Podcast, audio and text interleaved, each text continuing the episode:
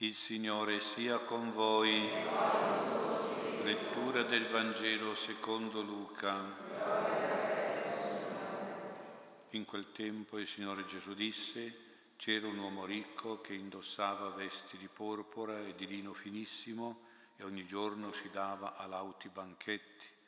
Un povero di nome Lazzaro stava alla sua porta, coperto di piaghe bramoso di sfamarsi con quello che cadeva dalla tavola del ricco, ma erano i cani che venivano a leccare le sue piaghe. Un giorno il povero morì e fu portato dagli angeli accanto ad Abramo. Morì anche il ricco e fu sepolto. Stando negli inferi, tra i tormenti, alzò gli occhi e vide di lontano Abramo e Lazzaro accanto a lui. Allora gridando disse, Padre Abramo, abbi pietà di me e manda Lazzaro a intingere nell'acqua la punta del dito e a bagnarmi la lingua perché soffro terribilmente in questa fiamma. Ma Abramo rispose, figlio, ricordati che nella vita tu hai ricevuto i tuoi beni e Lazzaro i suoi mali, ma ora in questo modo lui è consolato, tu invece sei in mezzo ai tormenti. Per di più, tra noi e voi è stato fissato un grande abisso Coloro che di qui vogliono passare da voi non possono, né di lì possono giungere fino a noi. E quello replicò, allora Padre ti prego di mandare Lazzaro a casa di mio padre, perché ho cinque fratelli, li ammonisca severamente, perché non vengano anch'essi in questo luogo di tormento. Ma Abramo rispose, hanno Mosè e i profeti, ascoltino loro. E lui replicò, no, padre Abramo, ma se dai morti qualcuno andrà da loro, si convertiranno. Abramo rispose, se non ascoltano Mosè i profeti, non saranno persuasi, neanche se uno risorgesse dai morti. Parola del Signore.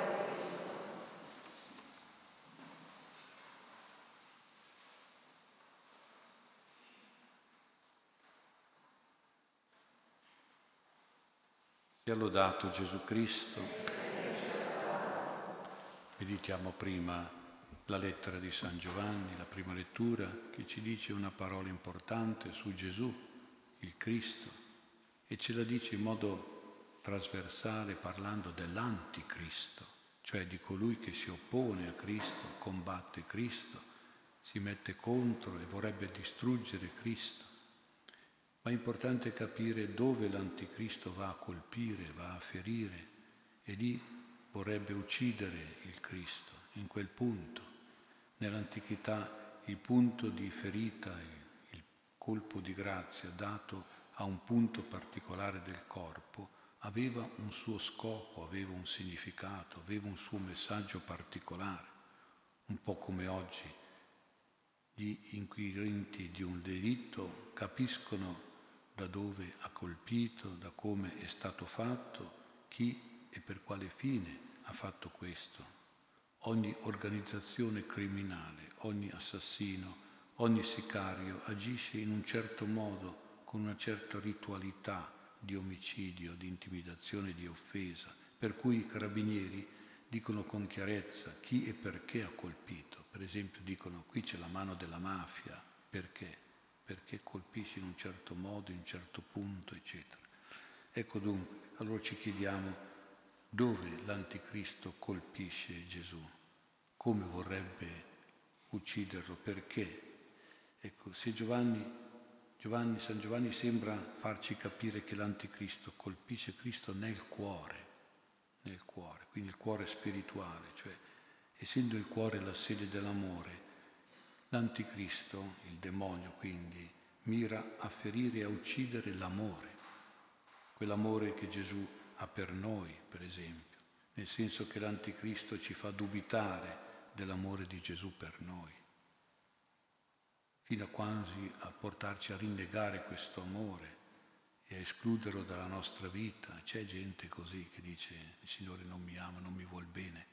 Ecco, arriva a queste conclusioni e questo è l'anticristo che fa, soprattutto che fa voler uccidere l'amore di Gesù dentro di noi. E poi quell'amore che Gesù dona e tiene vivo nella Chiesa, nel senso che l'anticristo provoca sempre, fomenta sempre discordie e divisioni tra i fratelli nella Chiesa. Ecco dunque l'Anticristo. Il demonio vuole che noi usciamo dal cuore di Gesù e dal cuore della Chiesa, che ci allontaniamo dall'amore di Cristo e dall'amore della Chiesa, che neghiamo l'amore di Gesù per noi e neghiamo l'amore fraterno nella Chiesa. Giovanni parla di molti anticristi che sono venuti e che sempre vengono per pugnalare al cuore Gesù stesso e la Chiesa, per uccidere l'amore. Questo è così che dobbiamo tenere presente, sapendo dove vuol colpire, dobbiamo soprattutto difendere il cuore, difendere l'amore, l'amore di Cristo per noi, l'amore nella Chiesa. Recentemente, dopo il concilio, molti teologi hanno accantonato e deriso la devozione al cuore del Signore, quindi la devozione all'amore di Cristo Tanti sacerdoti, per paura di essere accusati di sacrocuorismo, come dicono, si sono affrettati a togliere le statue del Sacro Cuore, le immagini del Sacro Cuore dalle chiese, dalle case. Ecco dunque, sono arrivati anche a evitare la pratica del primo venerdì del mese, la consacrazione al cuore di Gesù, Così le chiese però private del cuore del Signore, private dell'amore, sono diventate fredde, vuote, abbandonate e deserte e le parrocchie sono diventate luogo di divisioni, di discordie, di contrasti, di lotte fra vari gruppi, vari movimenti che si contendono l'egemonia della spiritualità e della pastorale della parrocchia. Questo è il triste, il brutto lavoro dell'anticristo. Dobbiamo esserne consapevoli. E allora sapendo che lui colpisce mortalmente il cuore, al cuore Gesù e la Chiesa, dobbiamo difendere questo cuore, difendere l'amore. Il cuore, l'amore di Dio, l'amore di Gesù, il cuore, l'amore della Chiesa. Dobbiamo diffondere la convinzione che Gesù ci ama e che noi ci dobbiamo amare dobbiamo essere uniti sempre al cuore di Gesù e uniti di cuore tra di noi, essere un cuor solo, contro gli anticristi che vogliono negare l'amore, sopprimere il cuore, l'amore, noi dobbiamo ancora di più impegnarci ad amare Gesù, a farlo amare nel suo cuore in particolare, in questa devozione al Sacro Cuore, dobbiamo ancora di più impegnarci ad essere uniti nel cuore, nell'amore fraterno, essere un cuor solo, un'anima sola dentro la Chiesa, nelle nostre parrocchie. Dopo questo pensiero tratto dalla lettera di San Giovanni, vediamo un pensiero sulla parabola del Vangelo che ci mostra proprio un anticristo in carne e ossa, quel ricco che non ha un cuore compassionevole, un cuore capace di amore a Dio e di carità per il povero Lazzaro. Il cuore del ricco è un cuore morto, batte solo fisicamente, è un cuore indifferente, un cuore duro e un cuore freddo. Nella sua insensibilità non prova un minimo di compassione per Lazzaro. Nel suo egoismo non si muove a dare nessun aiuto per il povero Lazzaro, affamato e malato. Un cuore così, anche se non ha fatto nulla di male, non si dice che questo qui sia cattivo o disonesto, questo cuore non può che finire all'inferno, che appare anche il luogo non solo dove finisce chi ha fatto dei mali gravi, il male grave, ma anche di chi non ha fatto nulla di bene, quindi un'omissione grave e totale nella sua vita. E questo ci deve far pensare, perché dobbiamo preoccuparci di non andare all'inferno non solo perché non facciamo peccati gravi, ma anche preoccuparci di non andare all'inferno perché non abbiamo fatto nessun bene e quindi dobbiamo impegnarci soprattutto nell'evitare il male, soprattutto quello grave e mortale, ma anche nel fare tanto, tanto bene, ecco, perché questo ci salva dall'inferno e naturalmente poi ci ottiene il paradiso. Penso che allora il Sacro Cuore di Gesù vuole dirci che dobbiamo fare tanto bene e tutto il bene che possiamo per sfuggire all'inferno e per trovarci sicuramente come Lazzaro poi in paradiso. Non tanto e non solo fare il bene per umanità, per filantropia, ma soprattutto per amore al Signore stesso, Noi Gesù lo dobbiamo amare nei poveri, nei poveri Lazzaro, diciamo così, perché Gesù si identifica con i poveri Lazzaro. Quello che avete fatto, l'avete fatto a me. Dice il Signore così. Così hanno capito tanti santi, soprattutto quelli della carità e della misericordia. Questi santi sono intervenuti, si sono mossi per curare, per sollevare la fame, la sete, i bisogni, le sofferenze, le piaghe fisiche e morali dei poveri Lazzaro dell'umanità, facendo, come diceva Sant'Ignazio questa bella frase, facendo come se tutto dipendesse da loro, ma sapendo che tutto dipende dal Signore, però facendo quello che tutto, come se tutto dipendesse da loro.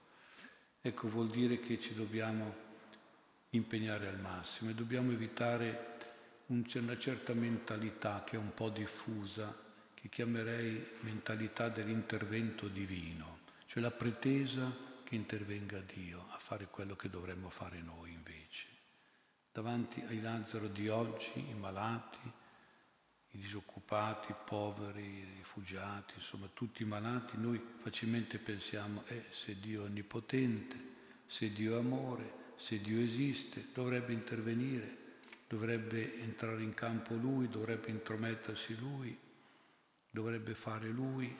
Si racconta che una persona che continuava a dire, oh Signore cosa vedo? Fai tu questo, fai tu questo, fai tu per quello, fai tu per quella. E a un certo punto ha sentito una voce che ha detto, ho già fatto, ho fatto te. Ecco, ha fatto te perché sei tu che adesso devi fare qualche cosa, non continuare a dire a me fai questo, fai quello, guarisci, salva, fai qui, fai là, dai da mangiare. Ho fatto te, ecco, ho fatto già abbastanza, ho fatto te quindi fai tu adesso per quella persona, per quelle situazioni. Per esempio, questo ragionamento potrebbe far pensare che Dio doveva costringere Enrico ad aiutare Lazzaro, che Dio doveva mandare un angelo a sfamare e a curare Lazzaro, che doveva far piovere il pane dal cielo come la manna per il povero Lazzaro, insomma no. Ecco, quindi non è così che si deve ragionare.